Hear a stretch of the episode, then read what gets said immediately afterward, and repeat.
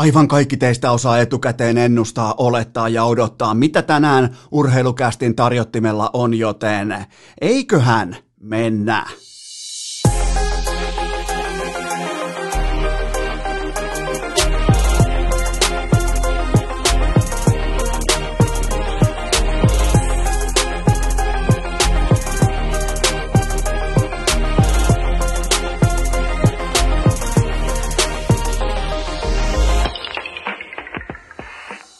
Tervetuloa te kaikki mitä rak Rakkahimmat kummikuuntelijat jälleen kerran urheilukästin mukaan on sateinen sunnuntai 11. päivä lokakuuta ja mun suosikkilehti pikkupoikana, kun kaikki muut luki Akuankka ja muita näitä klassikoita, mulla oli kuulkaa metsästys ja kalastus. Se tuli ihan kotiin saakka, se oli mun suosikkilehti ja mä haaveilin pikkupoikana aina meritaimenen heittokalastamisesta, että vetää sinne vastatuuleen, tiedätkö, semmosella äh, 60 10 gramman peltiuistimella, ei muuta kuin sinne keskelle aallokkoa vaan ja ambassadöörin punaisella kelalla koittaa, mutta puuttuu budjetti, puuttu meri ja puuttu oikeastaan ihan kaikki, milloin olisi voinut ikinä suorittaa sitä kyseistä lajia, mutta nyt tämä on toteutumassa, koska mä olen buukannut mun ensimmäisen meritaimen reissun Kotkan edustalle, joten mä oon tällä hetkellä jopa, voi jopa vähän myöntää, että sellaista pientä pikkupoikamaista, pikkuenomaista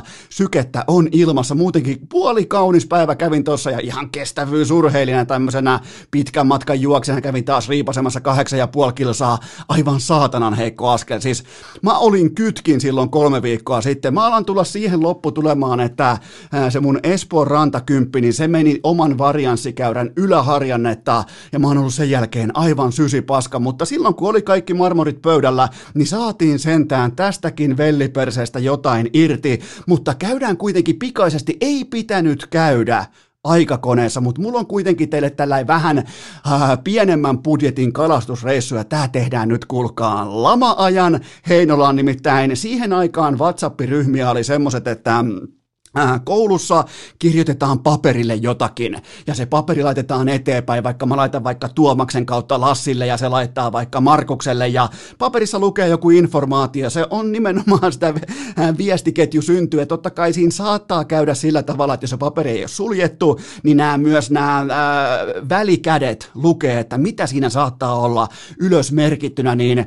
sana oli leviämässä, että kumpelin laiturit, osa teistä on varmaan käynyt Heinolassa, osa varmaan tietää, että siellä on sellainen paikka kuin kumpeli, niin kumpelin vanhalta laiturilta oli kuulemma tullut kirjolohta, ja tämähän hyvä, ettei aiheuttanut jonkinnäköistä niin kuin, maan vyörymää meillä nuorilla pojilla, pikkupojilla ala-asteella, ja me pohdittiin, että pitäisikö sen lähteä kokeilemaan, että välittömästi kun kello iskee kaksi, on iltapäivä, päässään pois koulusta, niin se on suurin piirtein kilpaajo ketkä ehtii kumpelin laiturille ensimmäisenä? Ja äh, siinä oli muutama kaveri mukana, meitä oli yhteensä neljä ja, ja mulla oli totta kai, mulla oli vavat valmiina, mulla oli mm, ihan kaikki valmiina, se oli vielä siinä mukavassa paikassa, koska mulla oli kausilupa nimenomaan sille alueelle, niin mulla oli vähän niin kuin etupellon mm, positio näihin muihin, mutta kolme kalamiestä saapui paikalle, eli me oltiin ihan pikkupoikia, ihan siis, tiedättekö, niin kuin, olisiko ollut luokka ehkä joku nelonen tai vitonen tai joku vastaava, mutta joka tapauksessa idea oli hyvä, koska viesti oli tullut perille, me oltiin saatu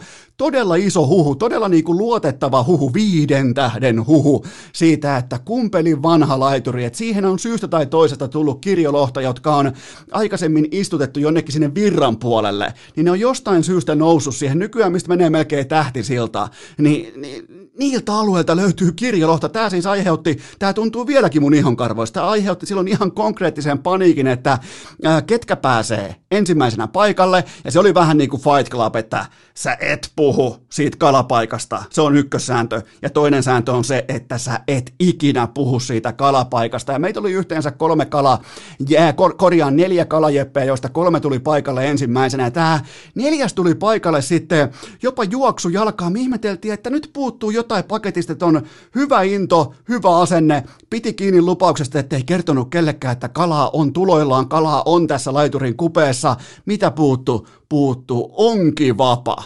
Miettikää, meillä kaikilla muilla oli varustus, meillä oli äh, idea, meillä oli asenne, meillä oli taktiikka, meillä kaikilla oli myöhemmin myös kala.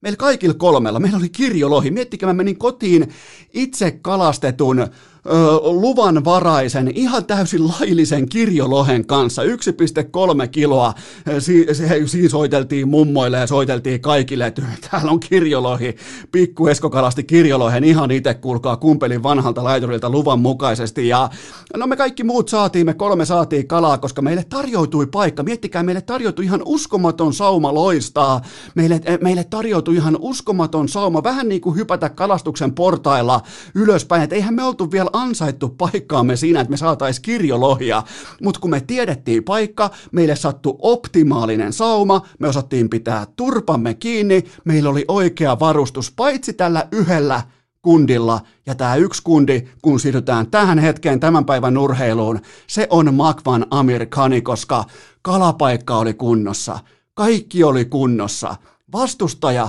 aivan täydellinen, että sä pompit useamman kymmentä rappusta ylemmäs uh, UFCn tiukassa, ankarassa uh, tota, höyhensarjan arvojärjestyksessä. Sä otat välittömästi pomppuja 65 vai 64 vai missä nämä nyt ikinä onkaan, ja kaikki oli pedattu, kaikki oli valmista, ja sitten kun sinne tullaan sinne häkkiin, tullaan sinne kalapaikalle, ei mulla onkin vapaa.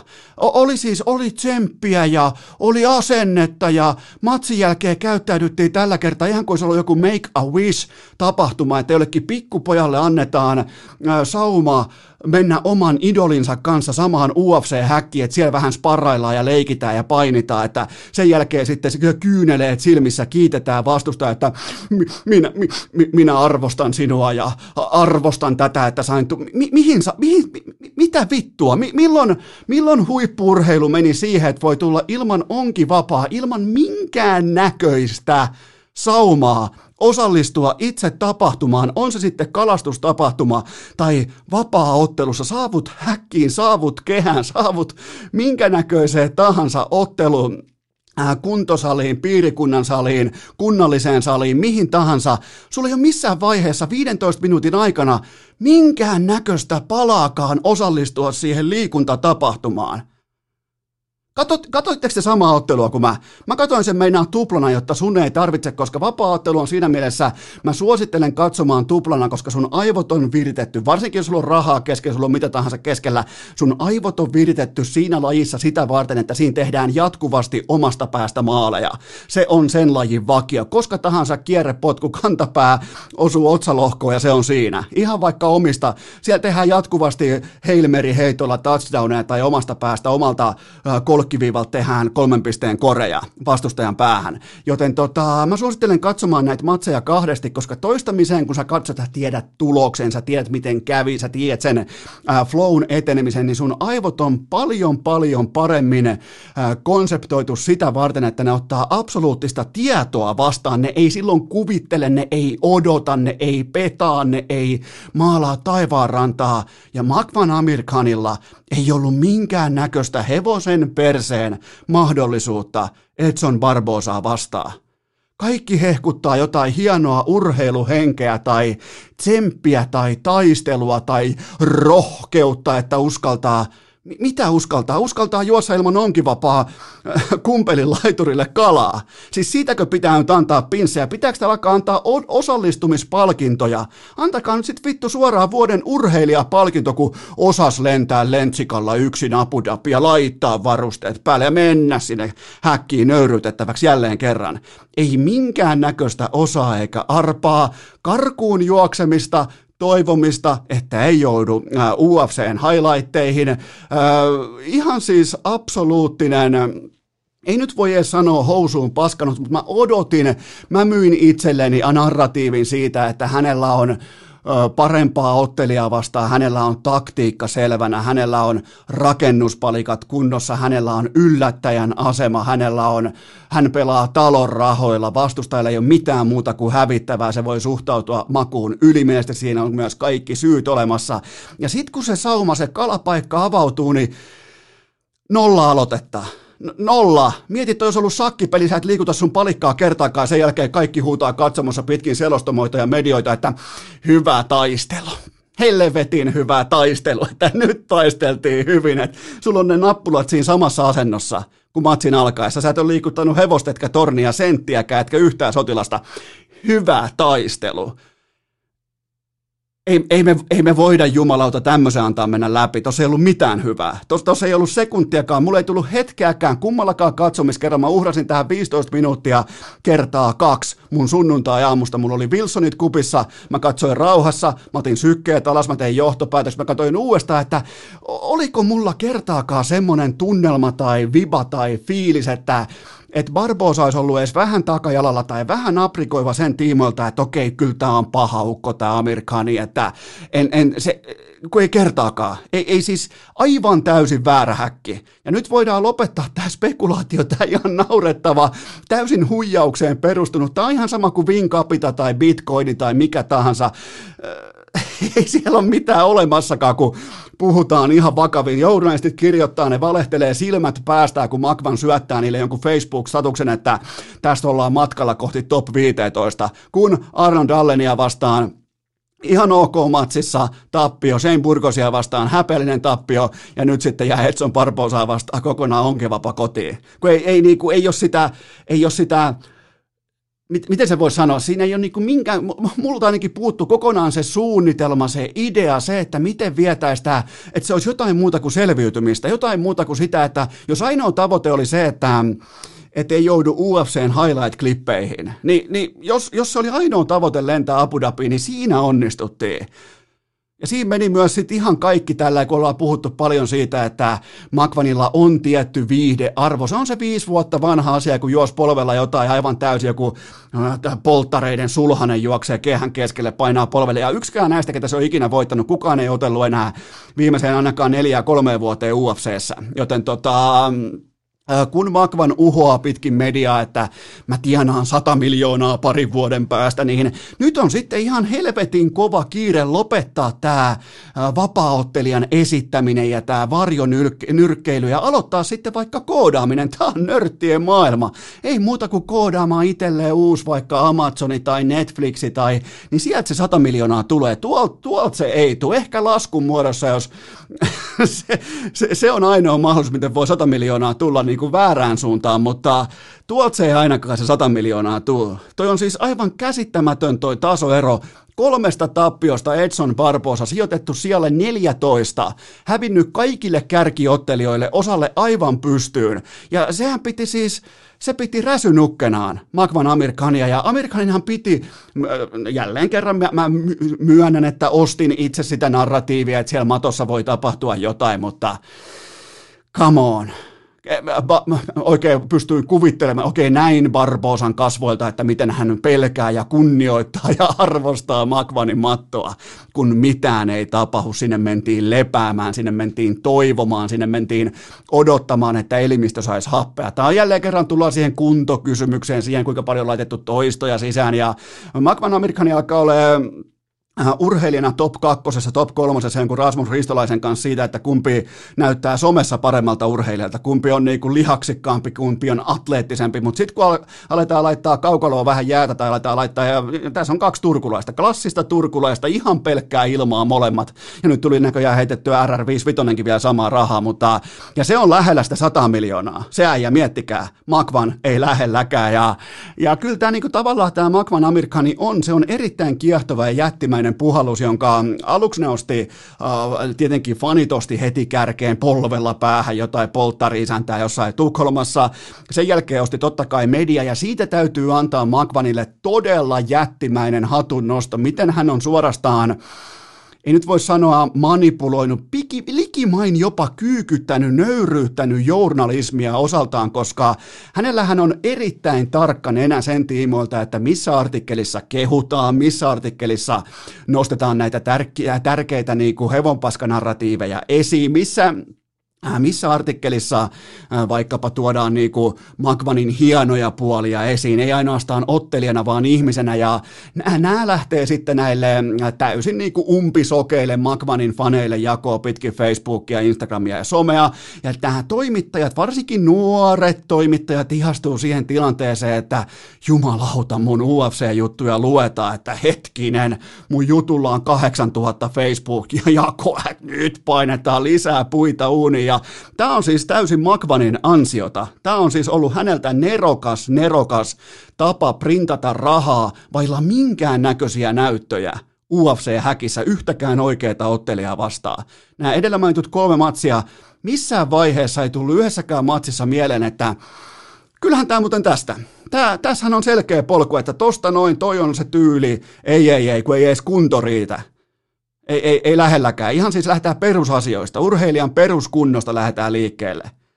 Nyt ei sen tää luuhistunut kertaakaan polville, sitä täytyy antaa pisteet. Ja toinen, mistä mä annan pisteet, on se, että nousi niistä kolmesta lattialyönnistä ylös vielä. Ja, ja siitä e- ekan lyömisen jälkeen se oikeastaan olikin sitten pelkkää selviytymistaistelua taistelua sitten ihan loppuun asti. Kaikkialle, kaikkialla muualla paitsi Viaplayn selostamossa, jossa niinku toivottiin, mä en tiedä oltiinko siellä lyöty koko omaisuus kiinni Makvanin kuristusvoittoon vai mihinkä, mutta ne näki nää siis jopa niinku kaikkien aikojen paras. Aleksi Nurminenkin näki, että tästä niinku tullaan vielä, kun ainakaan mun telkkarissa, mulla on Samsungi, mulla on 75-tuumainen Samsungin parhailla asetuksilla niin siinä se ei ainakaan näyttänyt hetken vertaa siltä, että Makvan olisi ollut edes tuollaista viiden sekunnin momentum-jaksoa parempi ottelija kuin Edson Barbosa, joka oli ihan kuin joku make a wish tilaisuuden isäntä, että sieltä tulee joku sympaattinen, iloinen fani paikalle, joka saa sen ikimuistoisen kokemuksen, että pääsee vähän sparraamaan omaa esikuvaa. Tämä oli esikuva vasta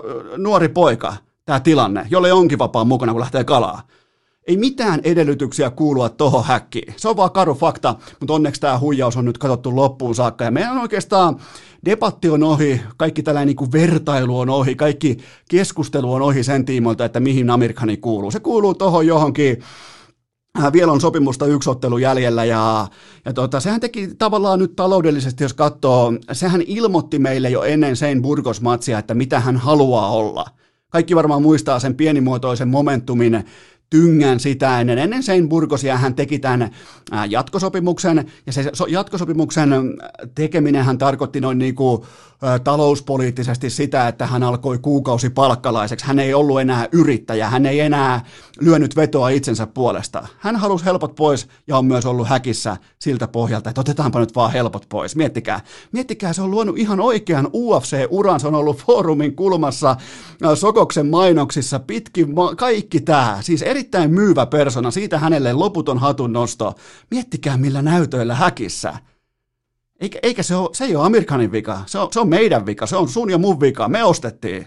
Me ostettiin huijausta, me ostettiin vinkapitaa, me ostettiin bitcoineja väärää aikaa. Miettikää. Tämä, tämä vitsi kääntyy meihin lopuksi. Me, me mentiin huijaukseen. Ja käydään vielä ja nythän meillä on siis vuorossa sitten nöyrä Amerikani, meillä on tällainen niin kuin uusi Amerikani, joka on nyt sitten tekee nöyryyden maailmanennätyksen tuolla jatkuvasti jatkuvalla syötöllä ja nyt ollaan oppimisen äärellä ja elämän arvojen äärellä ja 31-vuotiaana vähän niin kuin, ihan kuin se, siis, No joo, mutta tota, jos 31-vuotiaan urheilijan pitää alkaa puhumaan niin kuin ihan perusasioista, että ei voi olla otteluviikolla vaikka yökerhossa, niin, niin, niin mä otan siinä kohtaa kättelyt ja mä totean, että tämä oli tässä, että ei mitään asiaa tuonne maailman huipulle, ei edes sen tuntumaan niin kuin ollaan, meillä on faktat siitä nyt. Ja jos sä oot Makvan fani, niin ota, ota Eno Eskoa kädestä kiinni ja kävele mun kanssa läpi näiden vaikeiden aikojen, koska äh, sun, sun esikuvasi ei ole ikinä ollut lähelläkään yhtään mitään urheilijana. Se on vaan kadu fakta. Mutta käydään nyt kuitenkin, koska tämä on mun mielestä mielenkiintoinen, miten hän on aina myynyt itsensä eri tavoilla, niin 2013 äh, turkulaisena karskina karjuna jonkin sortin supertähti, jolla oli varaa tulla yöstä suoraan häkkiä ja voittaa. Toki silloin ei voittanut, mutta se oli kuitenkin se myyntivaltti, että tavallaan niin kuin suoraan yöstä jostain vipistä pelvedeiden pullojen keskeltä ei muuta kuin häkkiä ja voitto, paitsi toki se voitto unohtui. 2015 hänen taloudellisesti ehkä tärkeimmät 8-11 sekuntia debyyttityrmäys polvella päähän, ja tästä alkoi sitten tällainen äh, optimaalisessa ajan äh, miten se voi sanoa, optimaalisessa aikaikkunassa suoritettu halpa äh, Conor McGregor-tyyppinen imitaatio, joka jatkuu yllättävän pitkään, varsinkin kun McGregorin se on kutsia, ne on Lamborghineja, niin sitten tullaan Henkka Maukan feikkikellois paikalle. Mutta siis se kuuluu tähän ja tämä nyt ei lopulta johtanut häkissä yhtään mihinkään, mutta sitten oli hauska katsoa. Mä edelleen totean sen, että kaikkea tätä Amerikanin spedeilyä, kaikkea tätä pelleilyä, kaikkea tätä niinku McGregorin halpaa kopiointia, sitä on ollut ennen kaikkea hauska katsoa, sen viihdearvo on merkittävä suomalaisessa urheilussa. 2017 öö, kolmen UFC-matsin voittoletkussa jonkinnäköinen minkki, turkki auki, ei muuta kuin ekaan oikeaan otteluun, eka oikea vastustaja ja tappio Arnon Alleni vastaan 2019 valloittamaan sitten legendojen suurinta mahdollista areenaa tässä maailmassa, tässä ma- tällä maapallolla New Yorkin ytimeen Madison Square Gardenille. Ja sehän oli oikeastaan jo otteluviikon alusta alkaen, viisumiasioista alkaen, niin se oli häpeällinen farsi, se Sein Burgos, koko se viikko. Ja nyt sitten 2020 on löytynyt se uusi Magvanon ikävuosi 31 menossa, ja nyt on jätetty Entourage sivuun, ja kohta tienataan 100 miljoonaa, ja voitetaan mestaruus, ja onki jää kotiin, kun pitäisi lähteä kalapaikalle, jota suoraan tarjotaan sulle – erikseen soitetaan, että hei, täällä olisi kalaa, täällä ollaan kolmen matsin tappioputkessa, tuu tänne kalaa, tuossa on varustellista, onki jää kotiin, ei mitään edellytyksiä saada kalaa ylös, jos ei sulla ole onkea mukana, joten niin lähellä Magvan Amerikani oli voittoa lauantai-sunnuntai välisenä yönä. Vaihdetaan lajia, mutta pysytään kuitenkin ihan vielä kotvan verran. Ei oltu enää edes lama-ajan Heinolassa, mutta tuosta äskeisestä kalaretkestä, tosta, kun jää onki kotiin, niin siitä muutamia vuosia eteenpäin. Silloin oltiin jo Äh, yläasteella, taisin olla kasiluokalla, mutta mähän olin siis leipomossa töissä ja mä suosittelen kaikille, jos mietitte vaikka työpaikkaa jotain helppoa selkeää, mikä on niin kuin aika vahvasti toisto- ja sisääntyyppinen työpaikka, niin kyllä se on leipomo. Niin sehän menee siis, leipomon kaavahan pyörii näin kaikessa yksinkertaisuudessa ja tää on nyt ihan niin kuin Heinolan su- suuren työnantajan Pekan leivän, sieltä ytimestä poimittu itse noteerattu fakta, eli yöllä saapuu paikalle leipojat, sen jälkeen saapuu pakkaajat, sen jälkeen saapuu kuskit, ja sitten tulee siivoajat paikalle. Sen jälkeen leipomo levähtää, kun taas mennään kohti seuraavaa rundia, jotta saadaan leipä äh, valmiiksi siihen heti aamun rundiin, äh, kun tulee sitten taas kuljettajat vie niitä pitkin vaikka Lahden kauppoja, Stadin kauppoja, pitkin vaikka Vantaata. Ja Pekan leipät näyttäisi tällä hetkellä leviävän aika mukavasti ää, pitkin Suomea, nimittäin silloin kun Maalinista vietiin muistaakseni kauka, kaukaisin paikka taisi olla Lahti, Lahen K-City Market ehkä, joten voiko olla sattumaa, että mun aikoinaan tuoma niin kuin tietty tällainen niin kuin ryhdin kulttuuri siihen firmaan, niin olisiko se ollut sellainen laukasin nyt 20 vuotta myöhemmin, että tota, nekin on noussut tähän niin kuin suomalaisten leipomoiden huipulle. En tiedä, voi olla mahdollista, en viittaa mihinkään, mutta sullahan ei voi olla leipomo täynnä vaikka leipojia tai pelkkiä, jos sulla on pelkkiä pakkaajia, eli mun tehtävä, niin sulta puuttuu se itse leipä ja sen jälkeen sulta puuttuu, sulla on tyhjiä muovipusseja, sulla on sen jälkeen pelkkiä tyhjiä muovipusseja, mutta sulla on helvetisti pakkaajia, Mikko Koivu, Columbus Blue Jackets, vuoden lapulla 1,5 miljoonaa cap hitti. Columbus Blue Jackets oli jo valmiiksi yksi suuri Mikko Koivu. Mä, mä, en, mä en voi käsittää, että mitä haetaan pelaajalla, joka on yhtä kuin sun joukkueen pelillinen identiteetti jo etukäteen, joka ei tuo siihen tarpeeseen. Nyt ollaan, Columbus Blue Jackets on tällä hetkellä kuin leipomo, joka on täynnä just vaikka pakkaajia. Sieltä puuttuu kokonaan se itse se, joka tekee sen leivän, ne leipojat, sieltä puuttuu kuljettajat.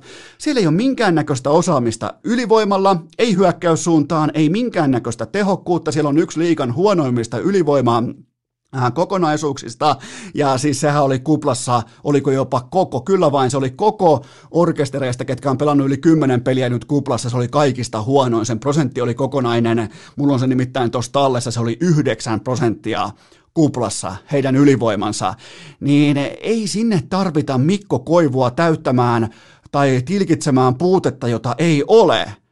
Miettikää, ihan kaikki Mikko Koivun tuotantoja. Nyt puhutaan yhdestä mun suosikkipelaajasta, kapteenien kapteeni yksi, harvoista, joita mä arvostan sekä pelkään. Niin se tuotantohan suorastaan romahti viime kaudella, mikä on tietenkin ihan itsestäänselvyys, koska sulla on vastassa maailman parhaat jääkiekkoilijat ja sen lisäksi sulla on vastassa isä Aika, joka toistaiseksi painaa omalla puhtaalla rekordillaan urheilumaailman historiassa tähän päivään saakka.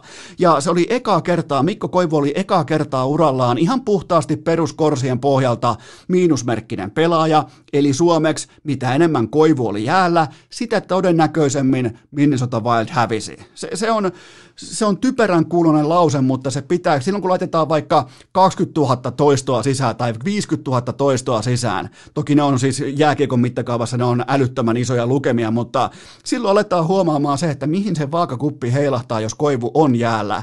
Ja ensimmäinen kerta ikinä hänen ammattilaisurallaan Pohjois-Amerikassa, kun tämä tapahtuu, että hän on miinusmerkkinen pelaaja. Ja jos tämä tapahtui, tämä romahdus nyt tässä 37 ikävuoden taiteessa 36-37 siinä haitarissa, niin miettikää sitä, että kylmä fakta on se, että jos NHL-kausi nyt saadaan oikeasti käyntiin tammikuun vaikka 15. päivä tai ensimmäinen päivä, niin Mikko Koivu täyttää maaliskuussa heti perään 38 vuotta. Niin jos me nähtiin romahdus kolme seiskana, niin nähdäänkö me kehitystä kolme kasina? Se, se tässä on se kysymys, se on mulle se suurin ongelma tässä hankinnassa. Ja, ja vaikka on kaksi suomalaista osapuolina, GM Kekäläinen, joka otti silloin arvokkaasti aikaansa ja tuli urheilukästiin vieraaksi, mä arvostan sitä, mutta mä en voi olla hänen kanssaan yhtään enempää eri mieltä siitä, että mitä Mikko Koivu pystyy kolme kasina tuomaan mukaan NHL-organisaatioon, etenkin organisaatioon, joka on tilkitty näillä vahvuuksilla, joka ei tarvi yhtään näistä Mikko Koivun vahvuuksista, puolustuspelaaminen, kahden suunnan pelaaminen, tietty johtajuus, työnteko, kulttuuri, kaikki tämä, ne kaikki on siellä jo. Niillä on Herran Jumala voitettu vuosi sitten totta kai onnekkaasti Tampa Bay, niillä on voitettu tänä vuonna Toronto Maple Leafs. Ne on siellä jo, mutta siellä hävitään siihen hyökkäyssuunnan pelaamiseen. Ja nyt Mikko Koivu sillä sen 13 minuuttia per ilta suurin piirtein, niin se on kaikki pois. Siis Koko asian ydin on se, että se koivun suurin piirtein 13-14 minuuttia per ilta keskikaistalla, niin se on ihan suoraan pois kiekollisesta pelistä. Siis se, mitä tapahtuu Columbus Blue Jacketsin sen toiseen suuntaan kenttäpäätyä. Se on kunnossa kyllä, mitä tapahtuu omalla alueella, tai miten pelataan viisikkopuolustusta, tai miten ollaan alivoimalla. Ne on kaikki kunnossa. Karvauspeli on kunnossa, keskialueen trappi on kunnossa. Pelaajien asenne on kunnossa, johtajuus kunnossa. Vahvasti valmentajan johtama joukkue jota pelaajat, ne on ostanut sen konseptin. Vahva GM, vahva uskottavuus, kaikki. Ei tuolla tarvita Mikko Koivua. Se ei tuo mitään tuohon porukkaan, ei yhtään mitään.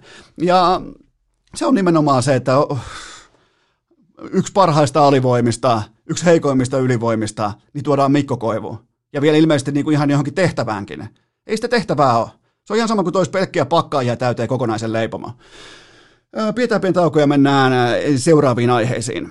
Urheilukääst! Aina posin kautta, eikä koskaan kenellekään, ei siis ikinä kenellekään nolla kautta vitosta. Ja tähän välikköön mulla on teille huippunopea kahupallinen tiedote ja sen tarjoaa wilsoncoffee.fi eli legendaarinen lahtelainen altavastaaja.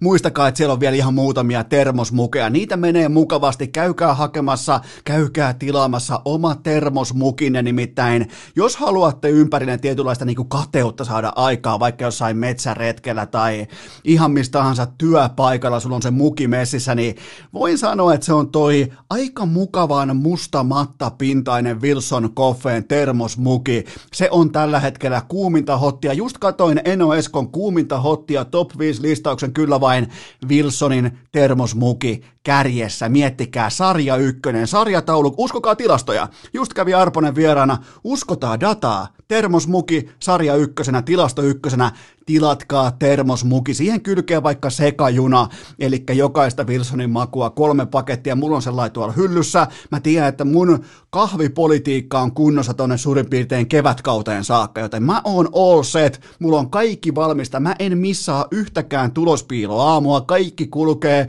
tulee hyvä fiilis, hyvä vipa ja ennen kaikkea se kahvi on hyvää. Siitähän se lähtee. Mä, mä luulen, että me ollaan kaikki samaa mieltä siitä, että hyvä aamu, hyvä tulospilo, se vaatii hyvän kahvin. Joten sun oikea vastaus kaikkiin näihin kysymyksiin on totta kai wilsoncoffee.fi, eli lahtelainen altavastaaja. Jättäkää ne rauhaan ne jättimäisten pahtimoiden kahvit siellä, jotka ostaa kokonaisia hyllykomplekseja itselleen jostain jättikaupoista. Usko, antakaa mahdollisuus lahtelaiselle altavastaajalle, koska niillä on markkinoiden. Niin kuin tuli todettua lista ykkönen termosmuki, joten wilsoncoffee.fi ja sieltä tilaukset tikkii. Tämä on sun viikko, tämä on Wilsonin viikko, tämä on mun, mun viikko. Vietää yhdessä läpi wilsoncoffee.fi. Tähän kylkee vielä huippunopea K18 tuoteinformaatio. Se on se, että nyt kun mennään aika aikaista vaihetta sunnuntaita, niin sieltä ehtii hakea vielä tämän Kulpetin NFL-ilmaisvedon. Se kannattaa ottaa huomioon, jos miettii vaikka viime jakson NFL-kohdepoimintoja. Ja maantaina sitten kello 12 eteenpäin Kulpetin tuplaus. Ja tänään muuten, tänään sunnuntaina vaiheessa seitsemän kymmenen tuplaajaa mukana, joten heille kaikille onnea matkaan. Jatkuvia ylikertoimia, jatkuvia markkinatoppeja löytyy etenkin SM-liigaan ja kohteita totta kai myös vaikkapa huuhkajien peliin, Suomen jalkapalloon, kaikkeen tähän, joten ihan kaikki lisäinfo Kulpetin sivustolta, kaikki pelaaminen älykkäästi, maltilla ja K18. Urheilukääst! Hitaalla tuplasavulla Infin A-haltuun, pommimaan ja retake arkkuun. Ja sitten siirrytään seuraavaan aihepiiriin ja heti alkuun pitää kysyä Kurrin Jarpalta, että mitä mieltä hän on uh, urheilukästin kummikuuntelijoiden kysymysmäärästä tähän kyseiseen sunnuntaihin. Hyvä. Määrä on hyvä, eli ei muuta kuin kättä tonne tuottajakopen legendaariseen kysymysreppuun. Ja ensimmäinen kysymys Lavetille, koska kaikki varmaan arvaa, mitä on nyt kysytty eniten. On nimittäin kohtalaisen merkittäviä tradeja, siirtoja, sainauksia NHLssä, liigassa tapahtuu, joten lähdetään hyökkäämään. Pulju painoi viikonloppuna kahteen peliin tehot 4 plus 2. Onko liika pelattu virallisesti läpi? No, tämä on nyt nimenomaan sitä itseluottamuspuuroa, jota Puljujärvi nauttii tuommoisen kaksi-kolme kertaa viikossa vielä siinä kuuluisessa kärppien kauniissa kromisessa, erittäin kiiltävässä syöttötuolissa. Siinä on hyvä istua, siinä on hyvä syödä. Puljun vaikuttaa nälkäiseltä, kaikki vaikuttaa todella hyvältä ja kärpät on tasapainossa, pulju on tasapainossa. Tätä on ilo seurata. Tässä ei ole hapuilua, tässä ei ole uhoa, tässä ei ole huutelua. Tämä on vähän niin kuin käänteinen Magvan Amerikkaan, tässä on sisältöä, tässä on se sisältötuote, kunnossa. Tätä on hieno katsoa, tämä on hyvä tarina. Miettikää vaikka vuosi sitten tai joku 13-14 kuukautta sitten, niin silloinhan siis kasattiin palapeliä takaisin yhtenäiseksi. Jostakin sieltä niin kuin mieskunnian ja ylpeyden rippeistä, koska se on kova paikka, vaikkei Pulju ole koskaan sanonut sitä ääneen, enkä mä välttämättä sitä häneltä odotakaan, mutta totta kai se on kova paikka tulla maitojunalla takaisin Suomeen ja todeta, että mä olenkin vain SM-liiga pelaaja. Miettikää, kun pitäisi olla Paten kanssa ostamassa Lamborghini ja Sepen kanssa, ää, Sepen kanssa, kun se vittu kun Sepe ei ikinä osta mitään, kyllä vaan jokiranta, tontteja ja kaikkea tätä, niin, niin kun pitäisi olla siellä, mutta kun onkin täällä, se vaatii itse tutkiskelua, se vaatii itsensä löytämistä, se vaatii itseä kohtaa äärimmäistä rehellisyyttä ja, ja nyt pulju on tässä. Mutta jos katsotaan nyt tätä, jos sallitte nyt kuitenkin jonkinnäköistä realismia tai asioiden ihan faktuaalista toteamista, kun tuli taas jälleen kerran katsottua kärppien jääkiekkoa tuommoinen 120 minuuttia, niin Pulju teki maaleistaan näistä neljästä kaapista yhteensä kolme tyhjiä, eli kaksi ihan virallisesti tyhjään maaliin. Kaksi meni siis ihan virallisesti tyhjään urnaan, kun taas sitten yhden hän pääsi lapioimaan paluukiekosta tyhjään nuottaan. Toki silloin pitää olla oikeassa paikassa, silloin pitää olla valmis, kun se kiekko siihen tulee, ja yhden maaleistaan hän rääppäsi sisään ranteella siniviivan jälkeen, joka ei olisi ikinä pitänyt mennä urnaan saakka IFKta vastaan roska-ajalla, mutta äh, Puljujärvi Nordiksella – perjantaina ei mitenkään erikoinen ilta. 2 plus 1 tehot, ja ne on niitä hyviä tekstitv-juttuja, ne on niitä liikapörssijuttuja, mutta ensimmäiset 40 minuuttia Nordiksen illasta, niin ihan putipuhdas turisti, mutta se mikä on hyvä, että vaikka on off night, vaikka on heikkoa, vaikka on ehkä vähän vaikea jalka, niin silti se presence, liikennopeus, dynaamisuus, kun otetaan kaikilta pelaajilta pelinumerot pois, kaikille samanlaiset kypärät, nimenomaan kypärät päähän ja kaikille sama kätisyys, niin Puljujärvi olisi erottunut I- ihan kevyesti. Siis, siis se dynaamisuus oli siellä, vaikka oli todella vaikea ilta meneillään. Kun taas sitten mentiin roskaajalle, mentiin kolmanteen erään, niin silloinhan se painoi siihen kaksi kaappia, toinen tyhjiin ja toinen sitten ripuliranteella takakulmaan, joka ei saisi ikinä mennä maaliin ja sitten vielä yksi syöttöpiste kaupan päälle, joten tota, se oli vaikea mun mielestä se ottelu, josta tulos hänen osaltaan oli erinomainen, niin kuin koko kärppien. Kärp, kärpät otti niin sanotun outlier-voiton, ihan seitsemään kolmea siellä vai seitsemään neljää vai paljon se päättyi, niin ihan tollasta ryöpytystä sen ei olisi pitänyt olla, mutta joskus jääkiekko on nimenomaan juurikin tota.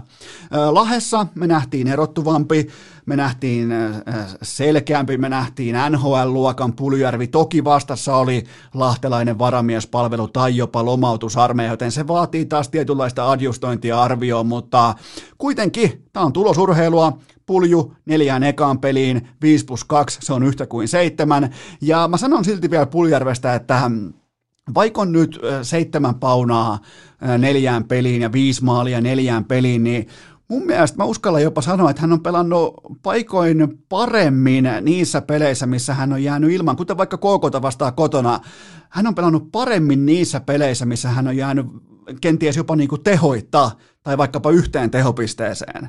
Eli siellä, siellä on suurta roihua ja, ja se, että se tulivuori nyt pulppua ehkä vähän eri kanavista kuin siitä pääkraaterista, niin se on nyt vaan niin kuin ajan kysymys, milloin sieltä alkaa sitten lentämään savua, kulkaa pitkin ilmaa, niin, niin niin tota, se on, tämä on myrskyvaroitus, koska meillä on nähty vielä parasta mahdollista puljua. Me ollaan silti nähty ylivoimaisia numeroita niin siitä on kyse. Se on, se on NHL-pelaaja. Mun mielestä jokaisen NHL-pelaajan pitäisi pystyä tuohon statukseen se on se alaraja. Se on sellainen niin sanottu Bobi Lehtonen raja, että se pitää näkyä ja kuulua myös silloin, kun ei ole ihan täydellinen ilta, mutta kyllä toi, täytyy sanoa toi kärppien avausviisikko, niin onhan se siis ihan täysin hävytön tähän kyseiseen puulaakiin, tähän SM-liikaan. Pyörällä, Kunik, Pulju, Sulak, Heska.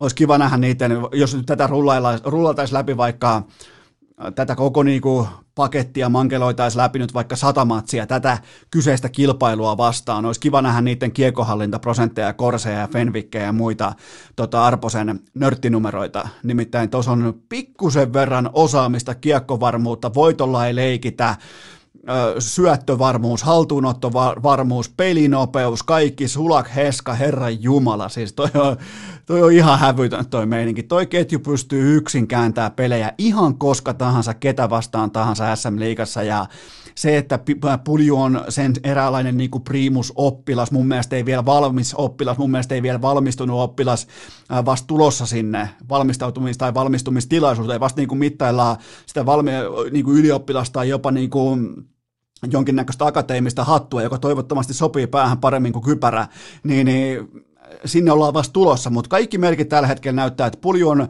sinut tämän tilanteen kanssa, Pulju on oman pelinsä kanssa sinut, kärpät on puljun kanssa sinut. Tää on niinku, nyt ei ole hapuilua, nyt ei ole arpomista. Joskus jää 0 plus 0 ja silloinkin pelaa paremmin kuin vaikkapa kolmen pisteen iltana. Koska mä katon pelejä, mä uskon myös sanoa sen.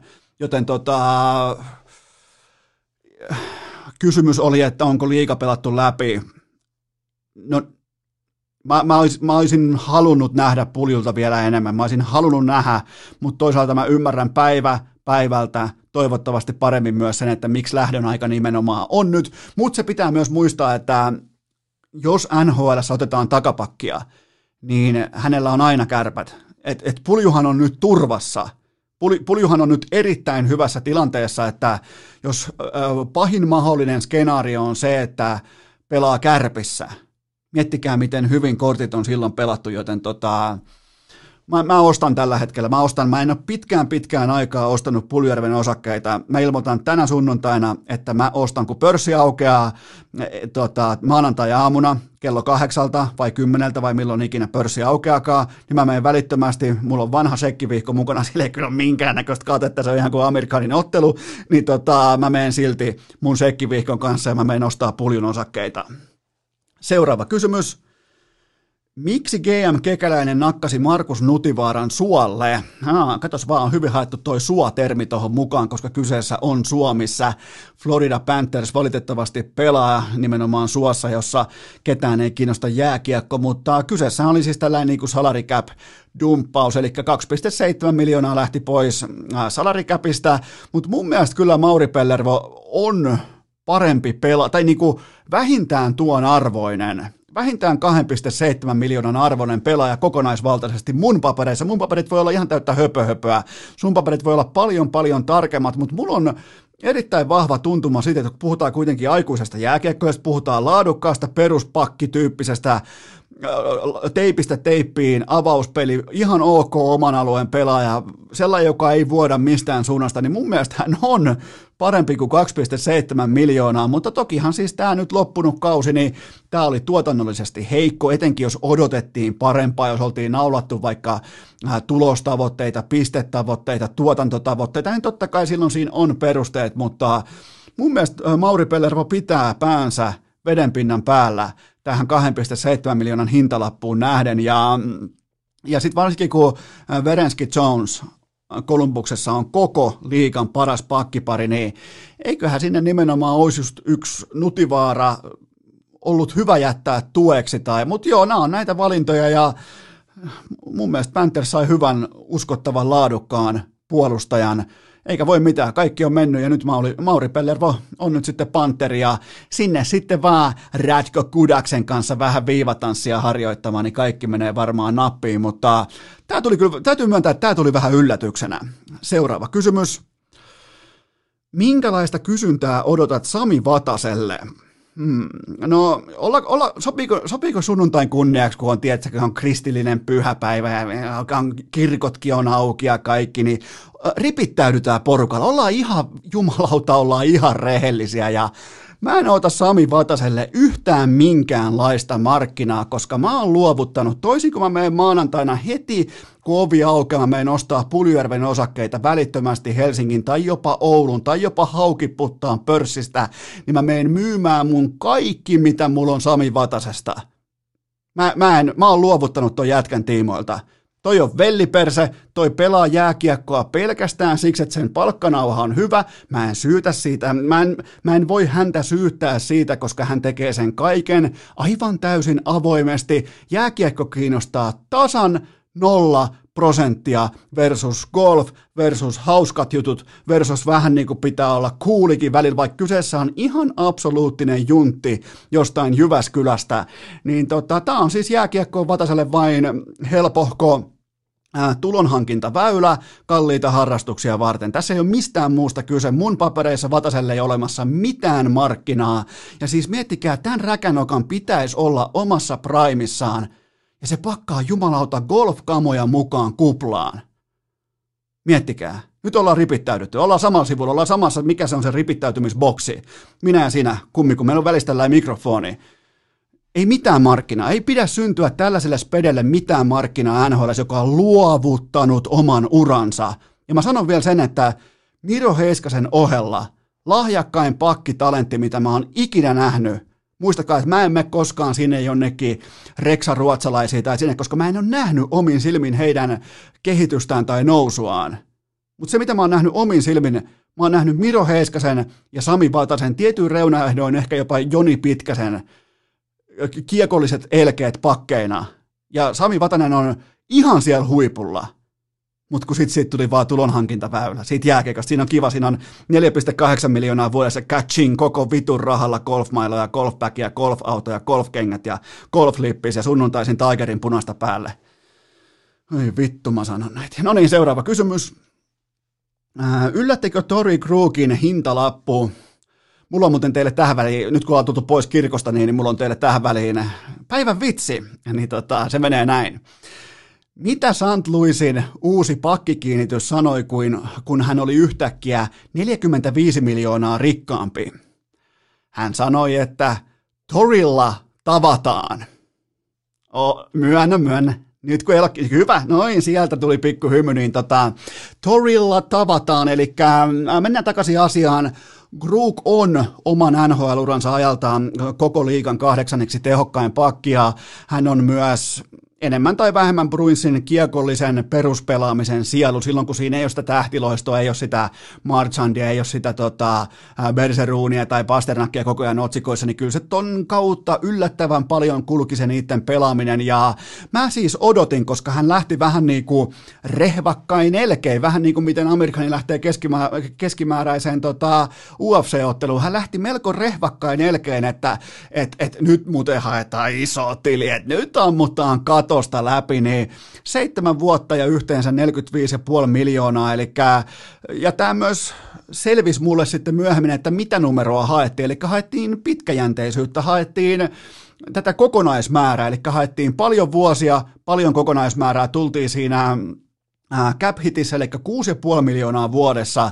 Mä odotin nimittäin jotain tyyppiluokkaa jopa 7,5 kasia. Toki nämä perustuu sitten taas ihan niin kuin Eno Eskon ikioman äh, salary cap geek äh, pörssin numeroihin, joille ei ole mitään relevanssia oikeaan elämään, mutta mä otin siis kovempia numeroita, mutta 29-vuotias urheilija tietää sen, että hänellä on nyt on ehkä jopa huippu jo nähty. Nyt on niinku ulosmitattu Primesta. Nyt voi olla vaikka Sami Vatanen tämän jälkeen. Nyt on tili tehty. Nyt on Primissa osoitettu todella, todella vahvoja näyttöjä, koska viimeiseen 201 otteluun NHL Kruukilla 161 tehopistettä, eli tasan 0,8 paunaa per matsi. Se on pakille laadukas, hyvä ää, lukema, ja miettikää vielä sekin, että nyt kun hän pääsi rajoittamattomana vapaan agentina valitsemaan tulevaisuutensa, niin se tavallaan niin kuin vaihtaa mestarisuosikista tietyin reunaehdoin lähivuosien marginaaliseen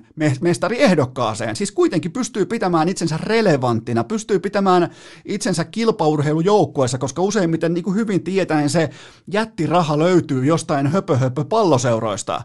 Floridasta, ö, Ottavasta, no siellä ei kukaan maksa mitään, siellä on niin saatanan pihi omistaja, mutta ö, se iso raha löytyy jostain sellaisesta paikasta, mistä nyt sattumoisin sy- sattu- sattuneista syistä salarikäppiä on, sitä tilaa on, koska sinne kukaan tähti ei koskaan halunnut tulla.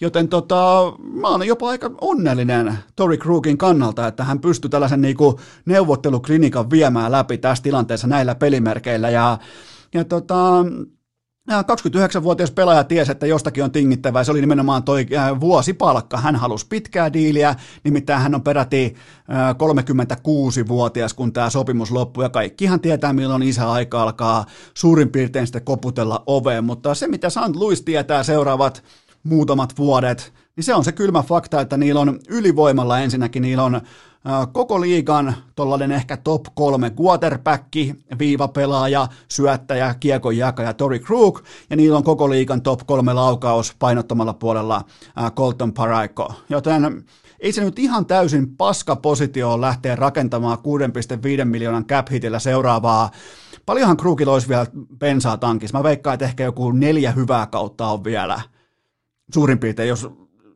en, en mä siis otaksu, että hän on seitsemän vuotta putkeen laadukas pelaaja. Se, se, on, se on ihan sanomattakin selvää, mutta mun mielestä tämä oli, tämä oli mielenkiintoinen. Tämä oli mun mielestä yksi mielenkiintoisimmista sopimuksista, koska tässä hinkattiin näillä numeroilla nimenomaan peilaten pelaajan ikään ja siihen paljonko on jäljellä vielä, koska kukaan ei pysty katsoa sinne tankkiin etukäteen. Niin, niin nämä on mielenkiintoisia neuvotteluita ja mun mielestä Tori Krug pelasi lappunsa todella, äh, todella fiksusti. Ja kun taas sitten St. Louis – saa stabiliteettia omaan siniviivansa seuraavaksi aina, ainakin neljäksi viideksi vuodeksi, joten ihan hyvin pelattu kuvio kaiken kaikkiaan. Seuraava kysymys. Henrik Lundqvist Capitalsiin, fiksu vai heikko ratkaisu seuran kannalta? Äh, seuran kannaltahan on oleellisinta sitten se, että kun kyseessä on 38-vuotias tuleva Hall of Famer, niin se kaikki kuitenkin perustuu lopulta yhteen kysymykseen, ja se on se, että tuleeko supertähden, ex-supertähden Hall of Famerin mukana tuleeko sieltä laahus. Ennen kaikkea tuleeko raskas, ankara, synkkä laahus. Ja mä keskustelin tästä asiasta sellaisen tahon kanssa, joka tietää asian, ja hän sanoi, että Lundqvistin paras ominaisuus urheilijana on rehellisyys itseään ja joukkuettaan kohtaan. Ei minkäännäköistä laahusta, ei ikinä. Tosta antaa heti merkin se, että tietää, että lähdetään 1,5 miljoonan tilillä hommiin, lähdetään töihin, lähdetään jahtaamaan sitä unelmaa, joka on tietenkin Stanley Cup, tiedetään rooli, Totta kai voi syntyä myös avoin kilpailu näyttöjen pohjalta, mutta lähtökohta on kuitenkin se, että Ilja Samsonov pelaa tuommoisen 60 matsia. Siis nämä on taas, tämä on mun arvio tilanteeseen, että Samsonovi on selkeä ykkönen ja Lundqvist on ää, yllättävänkin varmasti varmaotteinen ja laadukas kakkosveskari, etenkin hintalappuunsa nähden, niin ne tulee jakamaan täyden runkosarjan tuolle ehkä 60-22 tyyppisesti. Mun mielestä Capitals teki oikean päätöksen, koska Henrik Lundqvistilla ei ole supertähtipelaajan raskaa, raskasta viittaa mukana, vaikka hän onkin kuningas. Seuraava kysymys. mikä on lopullinen yhteenvetosi tapaus Tuukka Raskista? Mä, mä en siis omakohtaisesti mä en voi uskoa tätä, että toimittajat ja ihmiset, ne jaksaa vieläkin ikään kuin perustella omaa kantaansa sen puolesta, että, että minun mielestä tämä Tuukan lähtö kuplasta oli oikein, koska missään vaiheessa mikään muu johtopäätös ei olisi ollut oikea. Sellaista sekuntia ei tullut vastaan, milloin toimittaja, joka epäilee Tuukka Raskin integriteettiä suhteessa omaan perheeseensä, niin, niin tota, missään vaiheessa ei ollut muita vastauksia. Mä en voi uskoa, että tätä vieläkin vatvotaan, mutta tästä tullaan taas tähän Bostoniin ja miten Bostonin fanit ja heidän aamuradionsa ja urheilumediansa, niin miten ne ikään kuin kokee, että ne omistaa nämä dynastian tuoksuiset organisaatiot, joten Mä oon sitä mieltä tällä hetkellä, että Boston ei kaupunkina, yhteisönä, kulttuurina, se ei enää edes ansaitse Tuukka Raskia. kahdet finaalit vesina ja nyt kustaa sitten porukalla kaaressa päälle ja vieläkin kaivetaan jotain sitaatteja, että, ja halutaan siis hyvä, ettei niinku lääkärin todistusta, että mikä, mikä oli vikana tyttärellä, mitä, tapa, mitä oli, miettikää, aikuiset ihmiset, saatana. Tähän ei ollut missään vaiheessa mitään muuta ratkaisua kuin se, että totta kai lähdetään pois kuplasta. Kerran kerrasta, ekalla lentokoneella. Ja vieläkin nois saatanan bostonilaiset velliperseet, kermaperseet vatvoo täällä samalla asialla. Huh hei, johan tänään, jotenkin on tänään kovatempoinen jakso. Kaiken kaikkiaan. Tämä on nimenomaan se syy, minkä takia Tom Brady jätti Patriotsin. Se jätti saman kaupungin samasta syystä, ja se ainoa sana, joka merkitsee päivän päätteeksi, on arvostus. Miettikää, mi, mi, mitä Tuukka Raski miettii, kun se katsoo tällä hetkellä meininkiä, kun mediat ja fanit vieläkin spekuleeraa sillä, että oliko oikeutta lähteä pois kuplasta. Tuntuuko Tuukka Raskista, että hän on arvostettu bostonilaisessa yhteisössä? Ei varmasti tunnu, joten mun paperissa Tuukka Rask on jo ulkona. Seuraava, vaikkei hän pystykään itse omaan kohtalonsa vaikuttamaan muuten kuin valitsemalla 15 joukkuetta, johon hänet voi treidata, mutta mä uskon, että hän jopa aivan tuota pikaa pakottaa treidin ulos tuolta. Tämä on siis ihan hirveä, eikä Boston ei ansaitse Tuukka Raskia. Seuraava kysymys. Minkä perinnön Justin Williams jätti NHLlle? No mun mielestä Justin Williamsin 19 vuoden aikana, niin, ja tämä on sellaista hatusta kaivettua selkärankapohjaista narratiivin tuoksuttelua, mutta mun mielestä nhl Find, kuten vaikkapa minä, me opittiin arvostamaan enemmän pelaajia, jotka ovat parhaimmillaan oikeastaan just silloin, kun yhtään millään on mitään merkitystä. Eli vähän niin kuin siinä kohtaa, kun pelaajat alkaa olla käänteisiä Magvan Amerikaneja, niin me alettiin huomaamaan niitä erotuksia, että kellä vapisee, kellä on onkivapa mukana ja kellä ei. Ää, teki kuitenkin 19 kauden aikana vain kaksi kertaa kahdella kaudella – eli kaksi kautta 19, niin teki vain kahdesti yli 30 maalia kauteen, ja silti hänet muistetaan nimenomaan maaleista, tehoista, tehopisteistä, mistähän se voisi johtua? No totta kai siitä, kun on yhdeksän seiskapeliä pelattuna ja näissä tehot 7 plus 8 ja se on yhtä kuin 15 ja aina niin kytkimenä kuin voi vain ö, pienehkön roolin, paikoin vaatimattomankin roolin laitahyökkäjä olla jääkiekkojoukkueessa. Joten aina omaa presenseään, omaa hintalappuaan, omaan, o, omaa läsnäoloaan suurempi ratkaisija silloin, kun millään oli yhtään mitään merkitystä. Kolme Stanley Cupia on siitä hänen uralleen absoluuttinen tällainen niin kuin CV-todiste, että ne on siellä, ne on kaivettu sieltä, siellä on menty niistä seiskapeleistä läpi. On sitten päällä vaikka Kingsin paita tai Hurricanesin paita tai, tai tota, nyt on muuten yksi paita kateessa. Mikähän paita mulla on kateessa? Auttakaa mua, älkää auttako, mun on pakko voittaa tämä itse, Herran Jumala. Kolme Stanley Cupia Kingsissä, Hurricanesissa, se eka 2006, Kingsissä olin itse paikan päällä. Miten voi olla näin? Miten voi olla Eino, olisiko näin heikolla jalan liikenteessä? Olisiko se voittanut kahdesti Kingsissä sitten? No ihan se ja sama, mutta tota, nyt on joku, tämä jää nyt ikuisesti häiritsee, mutta kukaan ei tule mun inboxiin sanomaan, että miten on oikeasti, koska mä haluan, että tämä jahtaa mua mun loppuelämän, mutta olisiko nyt sitten kuitenkin, kun tämä Mr. Game 7 oikein kunnon ratkaisulegenda astuu sivuun, niin olisiko nyt aika tehdä sitten Sebastian Ahosta kapteeni? Mun mielestä nyt on edetty siihen pisteeseen saakka, jossa johtavan pelaajan pitää olla johtaja myös – kaukalon ulkopuolella pitää olla johtaja myös pukukopissa, pitää ottaa se seuraava steppi, seuraava vastuu, tuntea kuinka se oma joukkue on siellä henkisessä reppuselässä, niin olisiko aika laittaa Sebastian Aholle jonkinnäköistä pinssiä rintaa, miksei vaikka sitten ihan kokonaista seetä. Seuraava kysymys, oli se muuten, oli se muuten kaksi, kaksi Stanley Cupia Kingsissä ja yksi Hurricanesissa? Siinähän se mun, siinä se mun ravihevosveikkaus on. Nyt on muuten on todella paha. Emme katsoa. Meidän sen äsken mennä katsomaan, mutta emme katsomaan. Seuraava kysymys. Mikä on yhteenvetosi HIFK viikonlopusta? No tuota tuota. Urheilujohtaja Topias Salmelainen raahaa jokaisen NHLn pelaajayhdistyksen kortilla varustetun jääkiekkoilijan suoraan siitä Töölön kadulta sisään Norden Skjöldin kadun jäähalliin, koska Huomenna ollaan Norikso. Niin sitten kun ne tulee nämä nyt NHL-pelaajat, nämä lainapelaajat, nämä kaikki, niin kuvitellaan, että ikään kuin niillä tultaisi läpi synkän virran, kun taas ihan vain ja ainoastaan Topias Salmelainen hän, hän seiftaa ihan omaa positiota. Miettikää, olisi nimittäin todella ikävää, mikäli hänen oma suosikkikoutsinsa osoittautuisi tälläkin miehistöllä, tälläkin kaudella, tälläkin hetkellä pelkäksi tyhjäksi suksiboksiksi. Se on hyvin lähellä se hetki, että tuolla huomataan vihdoinkin, ehkä jopa vähän pintyneimmätkin IFK-fanit huomaa, että jumalauta, meillä on NR-ukkoja kohta koko nippu täynnä ja kärpät tulee tänne, ne painaa 7-3 tauluun ja Puljärville ei vieläkään löydy oikein kokoista kypärääkään, mutta se, se luistelee ympyröitä meidän jätkien. Mistä tämä voisi johtua, että me ei olla samalla sivulla, mutta kaikki on hyvin, koska voitettiin tappara vieraissa. Kaikki on virallisesti hyvin, ja, mutta tämä on se hieno puoli, miten fanit poukkoilee, miten ollaan...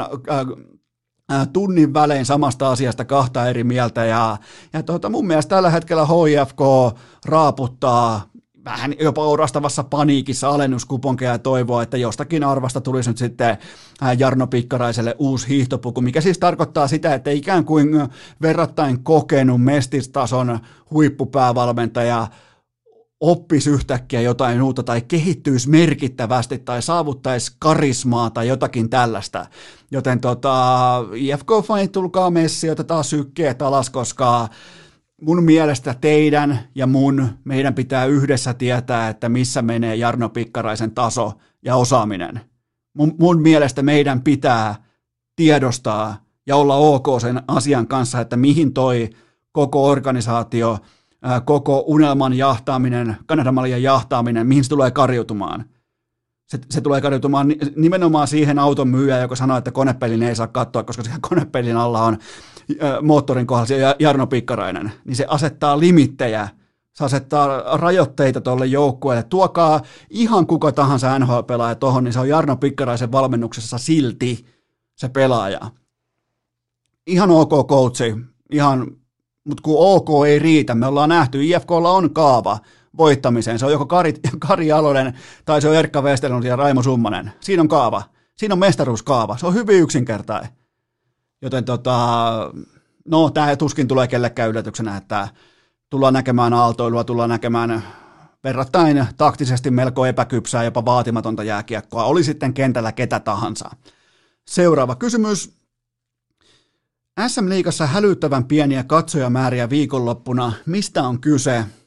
No tässä ei ole sinällään yhtään mitään hauskaa tai tässä ei ole mitään oikeastaan, mistä saisi minkään näköistä jutun juurtakaan irti, joten pysytään faktoissa.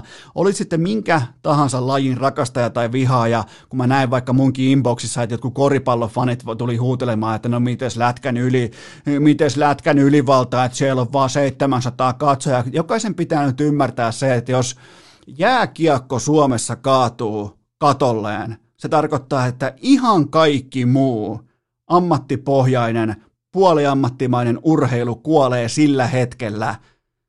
Se on se merkki, joten, joten tämä, jos, jos jääkiekko nyt vaikka kaatuu, jos ensi viikolla todetaan, että jääkiekon SM-liikaa ei olekaan yhtäkkiä enää, niin mä voin luvata, että se sun paikallinen koripallopuulaaki tai sun paikallinen pesäpalloseura tai jalkapalloseura, niin ne ei tule hengittämään mitenkään kauhean mukavaa ilmaa seuraavien kuukausien aikana, niin kuin ne ei tee muutenkaan.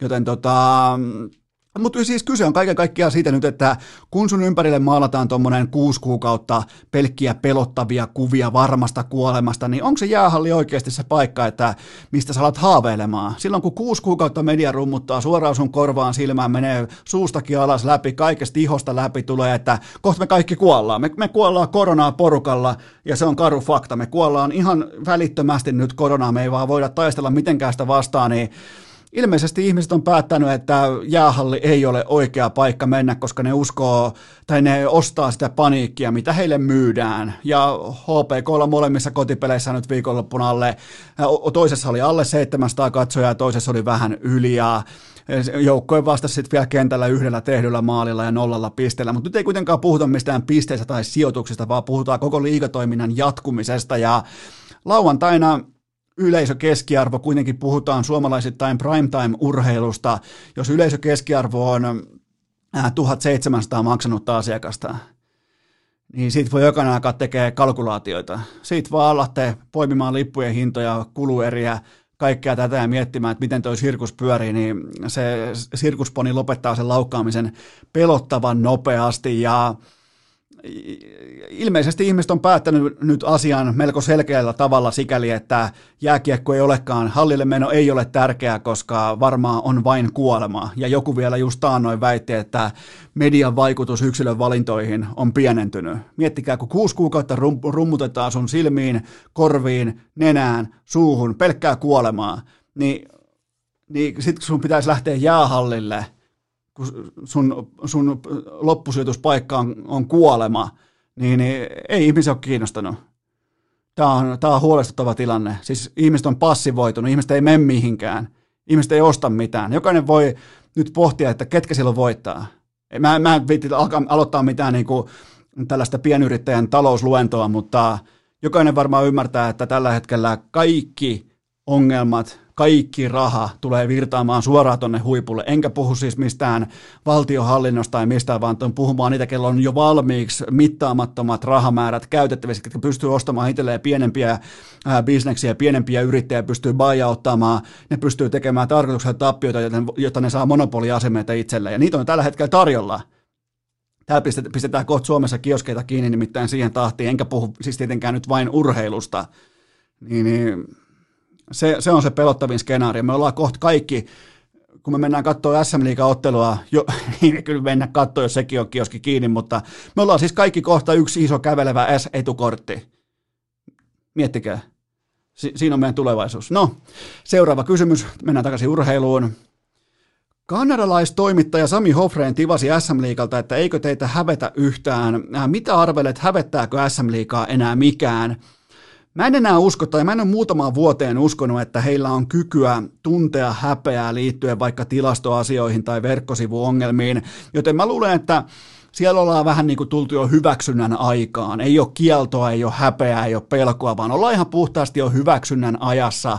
Ja tavallaan tässä verkkosivujen mä, mä lanserasin teille tietynlaisen metaforan tuossa ennen kauden alkua ja se meni niin, että ei tarvitse mitään muuta, ei tarvitse vilkasta kuin sitä, jos mietitään vaikka, että miten SM Liiga hoitaisi koronaongelmia tai koronatartuntoja, niin mitään hän ei sen kummosemmin tarvitse vilkaista kuin sitä, että miten noi hoitaa ää, omat asiansa, mikä on ammattipohja, mikä on ammattiosaaminen, siis perusasioissa, tilastot, verkkosivut, kaikki tämä, niin mietitään sitten niitä ihan saatanan vaikeita lääketieteellisiä kaavoja sen jälkeen.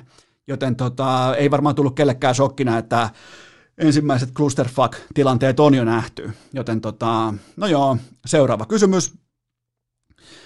Trade-ehdotus, jossa molemmat puolet olisivat absoluuttisia voittajia. Joo, tämä on hyvä.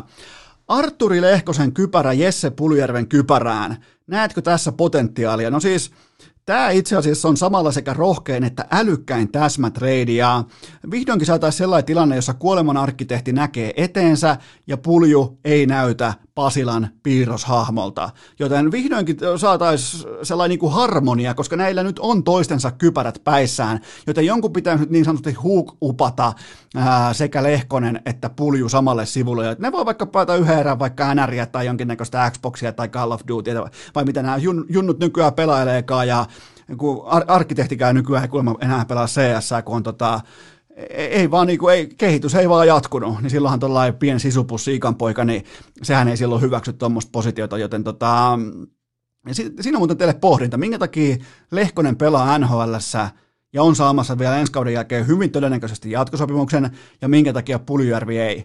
Sä et välttämättä pysty mainitsemaan yhtään attribuuttia tai tällaista näkyvää osa-aluetta, jossa pulju ei olisi parempi kuin Lehkonen. Joten tota, siinä on teille hyvä pohdinta koska sille on syynsä, minkä takia Arturi Lehkonen pelaa NRissä ja pulju toistaiseksi kärpissä. Seuraava kysymys. Otin ennen kauden alkua seurantaan Aatu Rädyn, mutta ää, mistä häntä voi seurata? No siis nyt on Eno Eskol täytyy myöntää, että mulla on siis ihan henkilökohtaisesti, omakohtaisesti todella typerä olo, koska siis ihan täys idiootti tunnelmat, koska kärppien organisaatiohan on koko Suomen fiksuin.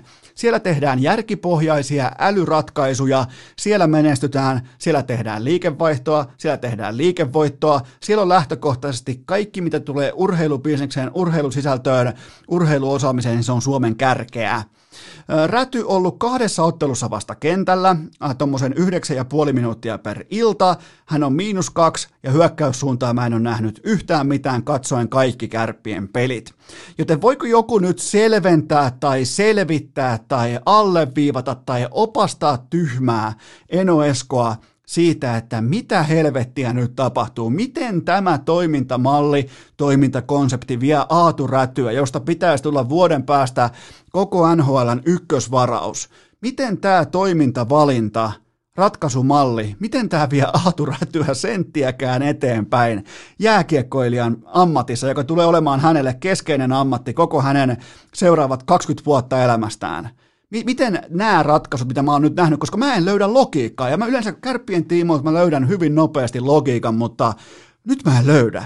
Pelaa ihan höpö höpö minuutteja, höpö höpö roolissa.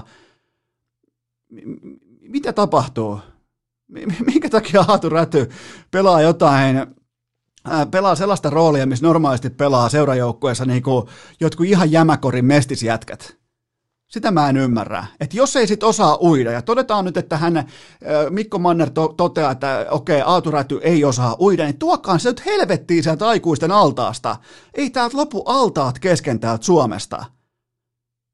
Tässä ei ole mitään järkeä. Tässä ei siis, tämä Aatu Räty just, nyt, just näillä eväillä oppii lähinnä asumaan yksin hotellissa.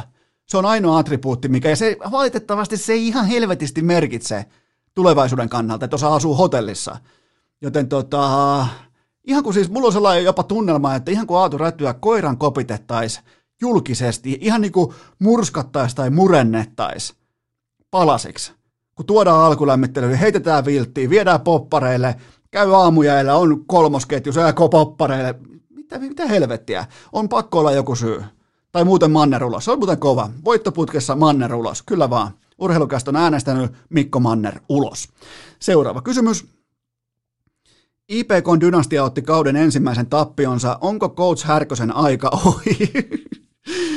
Onko Coach Härkösen aika ohi? No tuota, ei todellakaan, nimittäin Coach Härkönen on kuin Batman, eli hänet heitettiin nyt vain tappion kolkkoon tyrmään ja kohta sieltä noustaan ylös ja ilman köyttä. Tekee itse asiassa takatukastaan tekee köyden, miettikää nousee sieltä uh, Dark Knight Risesin tyrmästä ylös sinne Iisalmen, mikä sieltä Panimon tyrmästä nousee siihen tota Sandelsin katolla ja heiluttaa IPK-viiriä, että I'm back, ja sen jälkeen hävii Mestiksessä yhtään matsia, joten tota, paniikkinappula pois pohjasta, Coach Härkösellä on tilanne hallinnassa. Seuraava kysymys. Lehkosten, nyt on ollut hyvä kamaa. Lehkosten suku lauantaina harmittavasti NHL 20 pelin SM-finaalitappio. Onko tämä sittenkään arsenaalin vuosi? No siis tämähän on nyt tämän tota, Valtsun Valtteri Lehkosen tappion jälkeen tämä on nimenomaan arsenaalin vuosi, koska nyt Lehkoset on kollektiivina kulkeneet läpi helvetin, siis tulostaululla tuloksellisesti finaalissa, joten ne tietää, mitä se vaatii, joten nyt voidaan puhua jopa, vaikka tämä on yhä vahvemmin tämä on arsenaalin vuosi, mutta nyt tämä on myös arsenaalin ansaittu vuosi, koska Lehkoset on virallisesti kulkeneet läpi helvetin.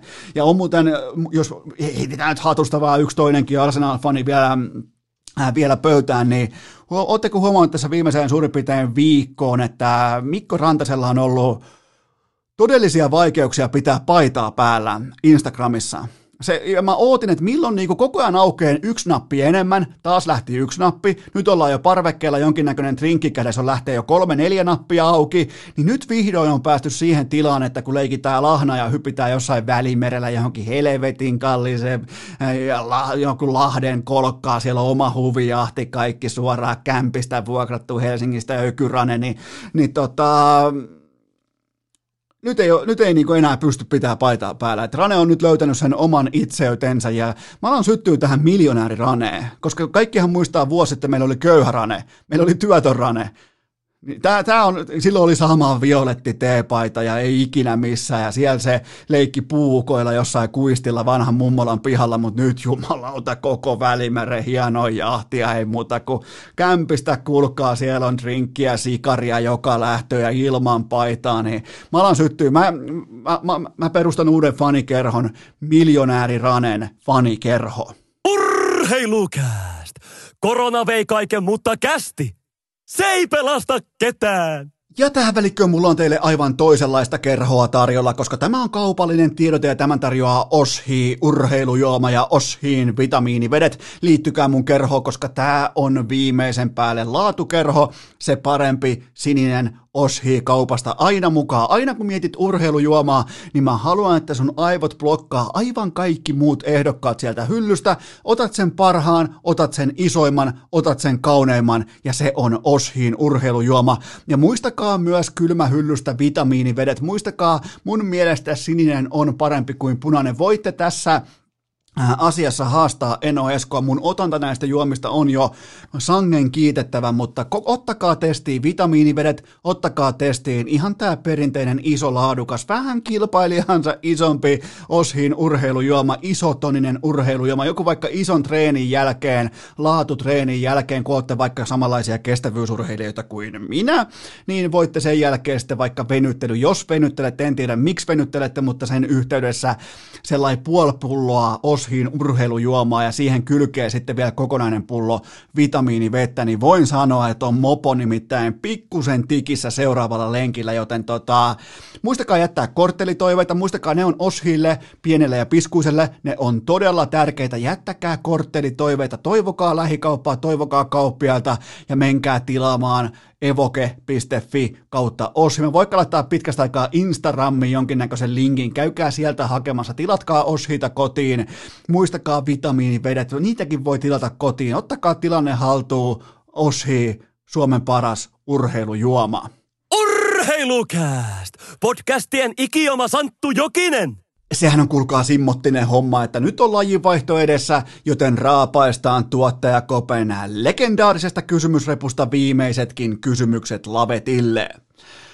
NBAn finaalit jatkuvat edelleen. Miksi näin? Okei, tämä on mulle shokki, tämä on mulle yllätys. Mä olin väärässä. Mä arvioin, että Lakers menee viidessä mestariksi. Ei mennyt yhtään mihinkään. Nähdään ensi yönä aivan fantastisesti asemoitu ottelu numero kuusi. Ja, ja siis tässä ollaan nyt jonkun pelottavan, uuden, erikoisen, öö, mystisen, häkellyttävän äärellä, koska Jimmy Butler oli ratkaisuhetkillä ottelussa numero viisi. Hän oli koirapuiston alfa, kun taas LeBron alistui ja antoi muidenkin leikkiä välillä vaikkapa tennispallolla tai frisbeellä. Käytiin muuten tuottaja Kopen kanssa, ostettiin tuollainen punainen frisbee ja mentiin heittämään koirapuistoa, joten tuokaa Kippokappo, tuokaa Väinö Mäkelä. Mulla on nimittäin ihan ikioma frisbee, mutta äh, aivan siis uskomaton finaalistagen manoa mano näytös Jimmy Butlerilta ja LeBron Jamesilta. Molemmalta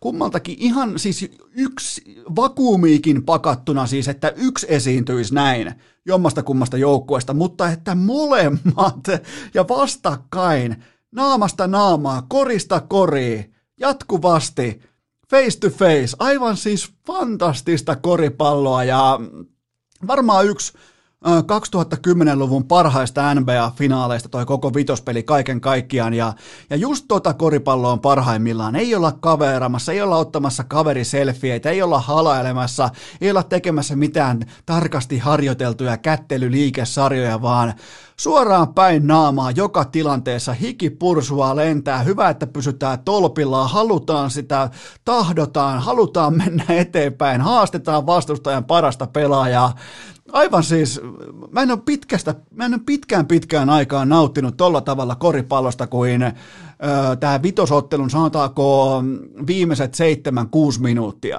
Siis hurmoksellista kilpailua.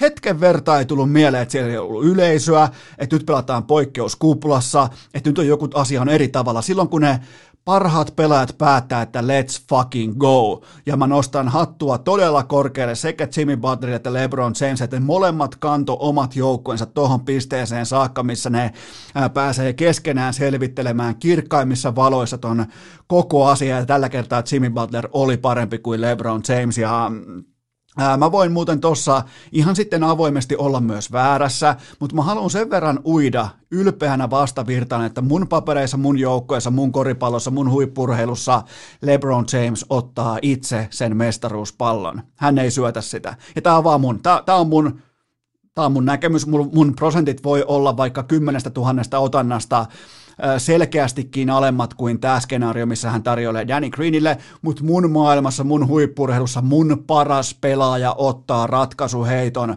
Tulee tuplatiimiä, tulee triplatiimiä, tulkoon vaikka koko viisikko, mun paras pelaaja ottaa ratkaisun.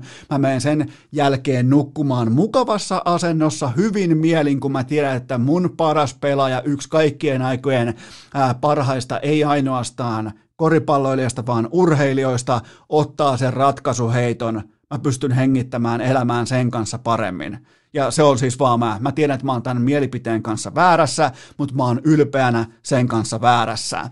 Ja tokihan siis LeBron teki klassiset ja heitti myös Danny Greenin bussin alle sitten vielä matsin jälkeen, että et tota, me uskottiin Greeniin ja Green ei toimittanut ja, ja tota, minä tein hänelle heittopaikan ja hän ei toimittanut. Ja vähän niin kuin, että minä opetin Mika ja Mika ei oppinut, niin vähän samanlainen tilanne ja, ja nyt on, on siis ensi yönä sitten ottelu numero kuusi ja, ja mua siis suorastaan hirvittää ja pelottaa Lebronin puolesta, koska mitä jos, mä en sanonut sitä, sä sanoit sen, mitä jos, siis oikeasti, mitä jos epätodennäköisin asia koripallomaailman historiassa toteutuu, Miettikää, jos ne sulais 3-1 johtoaseman NBA-finaaleissa Miami fucking Heatille, jos on tasan tarkkaan yksi laatupelaaja, Jimmy Butler, joka ei sekään ole top 10 pelaaja, toki nyt on ollut pelannut top 10 mäisesti. siellä on kasa kollegepoikia, osa ei saisi kaupasta kaljaa. Dragic sivussa. Mieti mitä jos Mä oon siis, mä, mä, mä milloin viimeksi ottanut NBA-finaalia samalla tavalla. Totta kai mun arvio, mun realistinen arvio on se, että parhaat on parhaita, että paremmat on parempia. Ottelussa on numero 6, eli LeBron ja AD. Totta kai ADin jalka. Näittekö muuten LeBronin reaktion siinä, kun AD loukkaantuu? Se vähän katteli silleen niin kuin etäältä, että jaahas, onko tämä AD soft? Oli vähän sellaista ilmettä, näittekö muuten saman tilanteen, että se ei niin kuin mennyt nykimään sitä sieltä ylös tai auttamaan tai rukoilemaan tai polvelle vierelle, vaan se katsoi vähän sieltä, että hetkinen, hetkinen, mitäs, mitäs tämä AD, tänhän piti olla mun tuntipalkkalainen, nyt se, nyt se makaa tuolla ja mitäs täällä tapahtuu, joten tota, siis todella, jopa niinku, menisikö jopa niinku yöheräämisen, ti- ei, ei sentään, ei ihan Eno Eskola enää sinne, mutta silloin olisi nimittäin Sunday Night Football ja NBAn kuudes finaali samaan aikaan, mutta Älytön, älytön tilanne. Seuraava kysymys. Miten kuvailet Jimmy Butlerin esitystä kuplassa? Intohimoinen, ylpeä, voitontahtoinen. Että jos tämä on niinku big face koffeen ansiota, niin mä otan kupillisen. Mä en ota kahta, mä otan yhden kupillisen, mä luotan Wilson koffeeseen noin muuten, mutta ja jos joku ei tiedä mitä on Big Face Cafe, niin se on siis Jimmy Butlerin oma kahvikioski, jonka hän on perustanut tonne kuplaan, ja hän laskuttaa kaikilta ihmisiltä, myös hiitin omilta pelaajilta. hän laskuttaa 20 taalaa per kuppi per kahvikuppi, joten tota, ja ei alennuksia, ei kellekään. Ja hänellä ei ole myöskään kavereita mukana kuplassa, ei yhtäkään, ei sukulaisia, ei frendejä, ei entourakea, ei, ei perhettä, ei ketään. Hän on pelkällä bisnesmatkalla ja myy 20 taalan kahvikupillisia ja pelaa, pelaa tota, elämänsä ihan melkein jopa kaikkien aikojen finaalikoripalloa, siis kaikki finalistit ikuisesti ja aina, etenkin jos tämä tendenssi, tämä ei, eihän tämä voi jatkua, ei, ei, eihän tämä vaan voi jatkua, tämä tendenssi, tenden, tendensseistä äh, tai jatkumoista puheen nopeasti tähän väliin, kun tuli mieleen, niin kumpi on todennäköisempää? Duncan Robinsonin tuli kuuma 26 pisteen effortti kaaren takaa vai LeBron Jamesin uskomaton uh, dominointi kaaren takaa. Mä otan Duncan Robinsonin, koska me nähtiin Lebronilta yläkantti koripalloa nyt tässä viidennessä finaalissa. Miettikää, ne hävisi silti. Me nähtiin Goat Jamesiltä heittomerkeissä. Me nähtiin yläkantti koripalloa ja ne hävisi. Uuu, mitä jos, mitä jos, niin. Takaisin Jimmy Butleriin. Heat on voittanut nyt finaaleissa kaksi matsia. Näissä otteluissa Butler 37,5 paunaa per peli ja molemmissa on tullut tripla tupla. Ja vitospelissä äh, 47 minuuttia mahdollisesta 48 minuutista kentällä ja vaparit rätti väsyneenä. Siis silleen, että melkein piti puristaa itsestään loputkin hiet vielä ulos kämmenistä käsistä joka paikasta. Heitti vaparit Kytkin vaparit rätti väsyneenä 12 kautta 12 sisään, siis sankarillinen esitys. 12 kautta 12 silleen, että sä et pysy edes suurin piirtein pystyssä, eikä peräänny Lebronista kummassakaan päädyssä, eikä pystynyt kävelemään suorassa matsin jälkeen. Tätä NBA kaipaa, juuri tätä bisnesmatka, ei kavereita, all business, tuokaa Lebron, tuokaa kuka tahansa.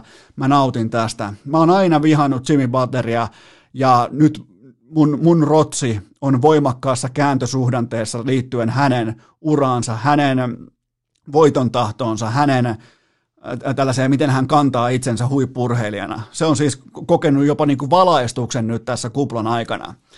Seuraava kysymys. Äh, minkälaista draaman kaarta odotat kuudenteen peliin? No ensinnäkin sitä, että miten helvetissä meillä voi olla pelinumero 6, koska siellä on Adebayo sivussa, siellä on Dragic ollut sivussa, siellä on Leikkessä ei ole ketään missään vaiheessa sekuntiakaan sivussa ja silti Heat on ottelussa numero 6 ja vastustajalla pelaa itse Goat ja Baby Goat ja kaikki, siellä on perinteet, historia, Jack Nicholsonkin pyörii ruuduilla ja ja Miami puolestaan on putipuhtaasti laadukas coachi, Jimmy Butler ja lapset, joten mun päällimmäinen tunne edelleen on pelko, koska eihän Lakers voi puhaltaa tätä. Eihän siis LeBron ei voi, nyt kaikki Aatu Räty mukaan lukien, kaikki LeBron-fanaatikot, tulkaa messiin. Eihän siis, eihän LeBron voi hävitä tätä, eihän, eihän nyt finaali LeBron tätä häviä.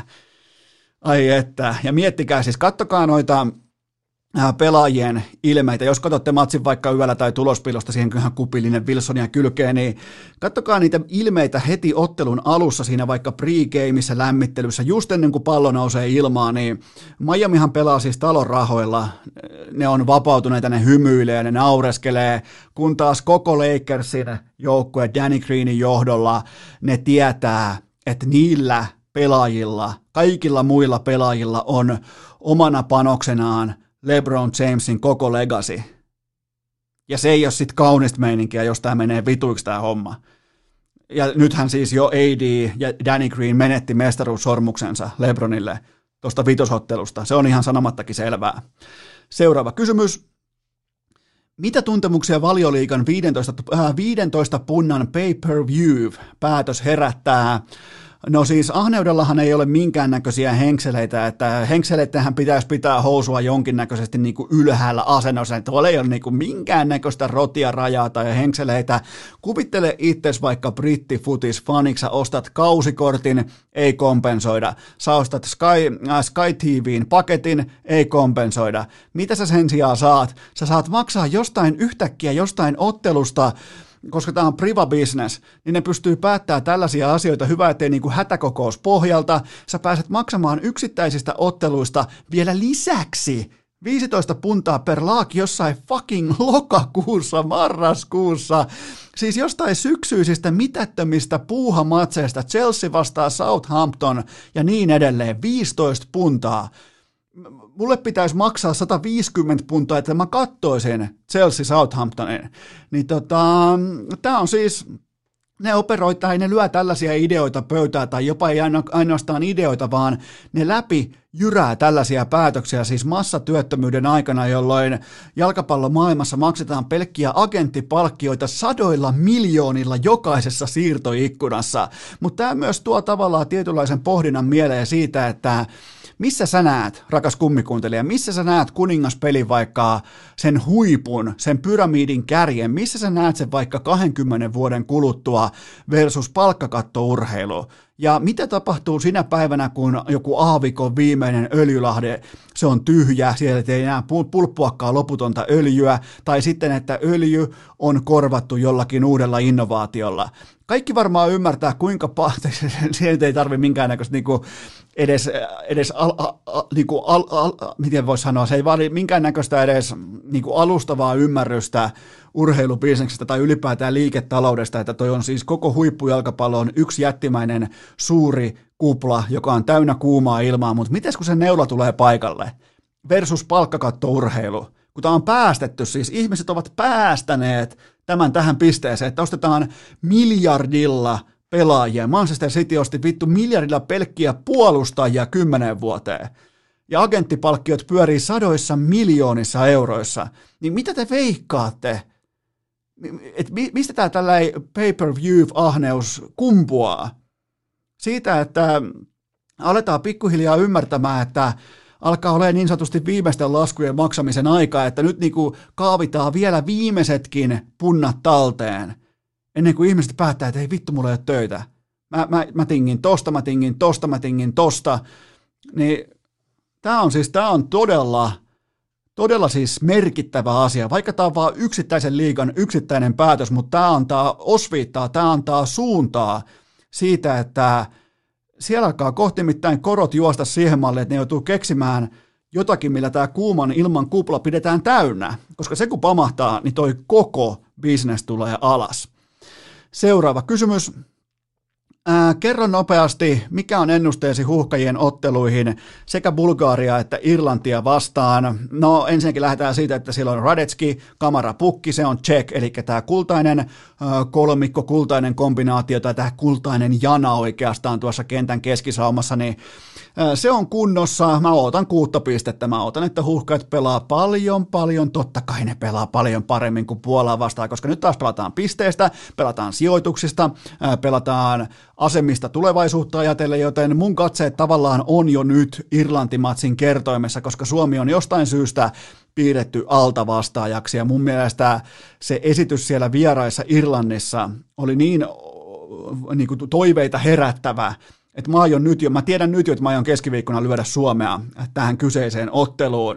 Ja toi Puola-kylvetys, varsinkin kun Puola pelasi äh, ilman Lewandowskia, ja ne voitti silti 5-1, niin tämä sai just niitä reaktioita aikaa, joita mä vähän tavallaan toivoinkin, eli äh, Suomen kanssa tullaan kertoimissa vähän eri suuntaan, ja ja reagoidaan kenties vähän siihen, että missä menee hintalappu, joten mä tykkään Suomen mahdollisuuksista kumpaakin otteluun. Mä otan kuutta pistettä, mä otan ennen kaikkea, että parhaat pelaajat pelaa erittäin laadukasta jalkapalloa nyt tähän lokakuiseen viikkoon ja on se, se on jotenkin turvallista nykyään sanoa, että Suomi kotikenttä ennakkosuosikki. Seuraava kysymys. Tosta vielä toi mukaan. Mikä oli viikonlopun sykähdyttävin ottelu tai kamppailu? No, perinteisestä urheilusta Red River Rivalry, eli Oklahoma ja Texasin yliopisto jenkkifutismatsi ja ensimmäistä kertaa tuli tavallaan myös stadion yleisöä ikävä. Siellä oli toki yleisöä jonkin verran paikalla, mutta toi paikka olisi räjähtänyt liitoksistaan, koska kollegi jenkkifutiksessa mennään jatkoaikoja niin kauan, että tiedetään kumpi on voittaja. Mentiin neljännelle jatkoajalle ja se ratkesi tota, Äh, Oklahoma Soonersin safetyn tekemään syötön katkoon, kun hän, ja se, toi, toi vihollisuus, se on aitoa, se on, se on varmaan sata, mitähän se on, sata vuotta vanha rivari ainakin, äh, tämä Oklahoma ja Texas, ja siellä lopussa laitettiin, lopussa laitettiin sitten sarvet alaspäin, ja Oklahoma otti ton kruunun itselleen, ton oikeastaan ehkä tällä kaudella merkittävimmän kruunun, ja siis todella intensiivinen matsi, ja ai että olisi ollut mukavaa kyllä nähdä, kun olisi ollut, to, no, no, totta kai aina voidaan toi toivoa. Siis aina voidaan tehdä pilvilinnoja, voidaan niin kuin hupsutella, mutta olisi ollut jotenkin, tuossa to, olisi ollut hienoa nähdä stadionin yleisö paikalla, koska aivan täysin punainen stadioni, to, sellainen pien lohko täynnä Texasin faneja ja ja sen jälkeen kun otetaan sarvet alaspäin, niin huhhuh. Mutta todella, todella hyvä matsi ja muutenkin toi vihollisviikko oli, oli aika hyvä kaiken kaikkiaan.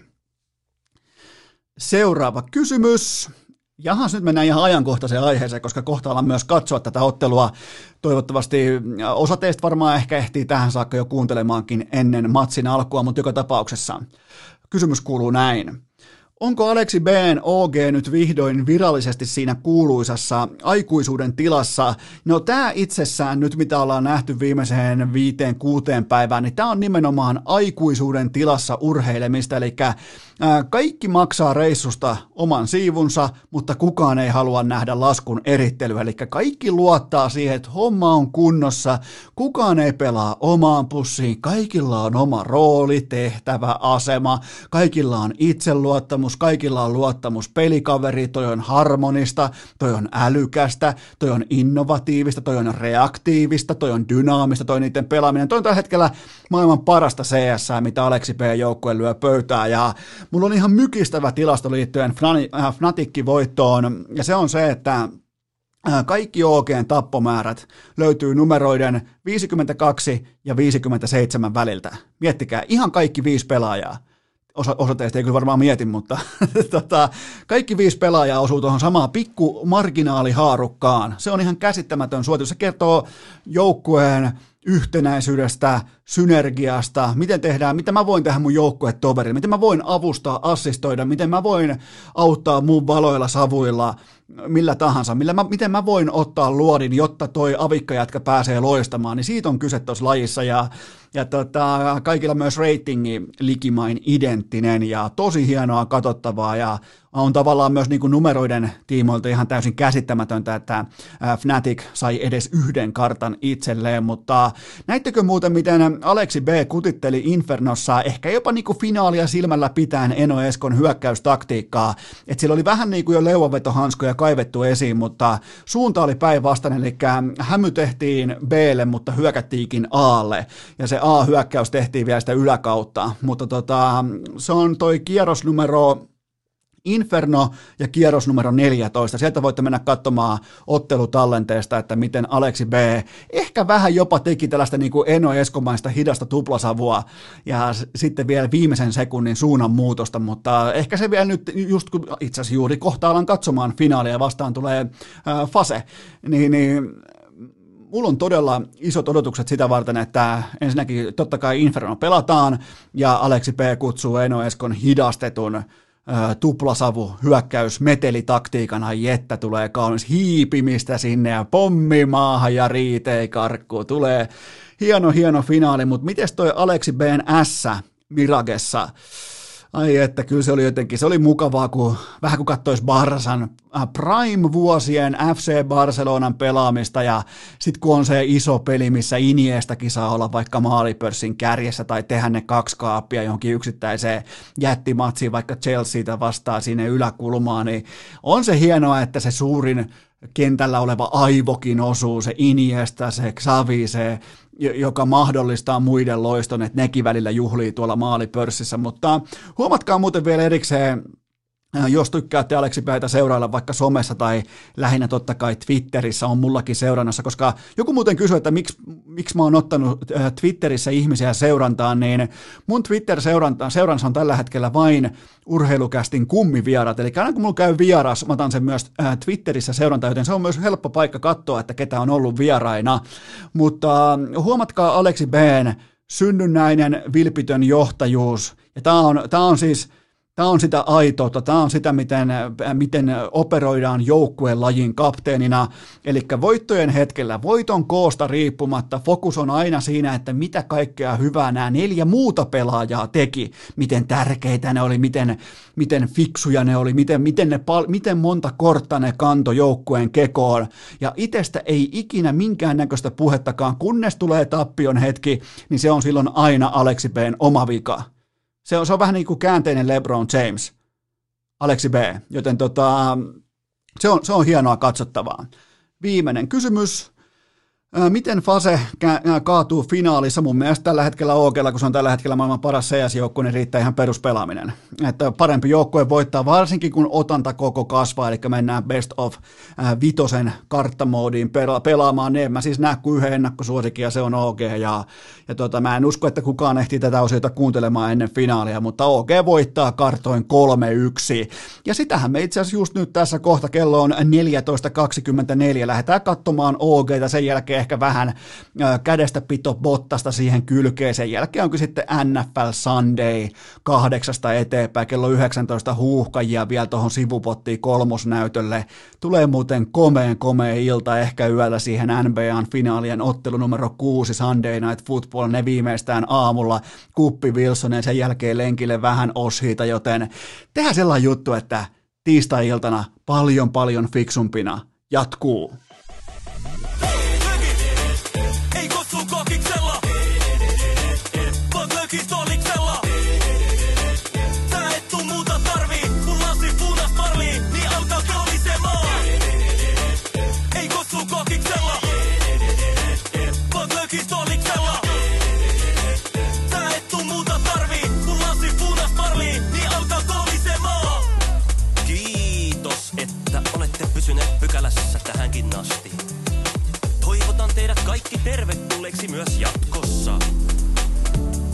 aikaa nauttia elämästä arjen vastoinkäymisistä huolimatta.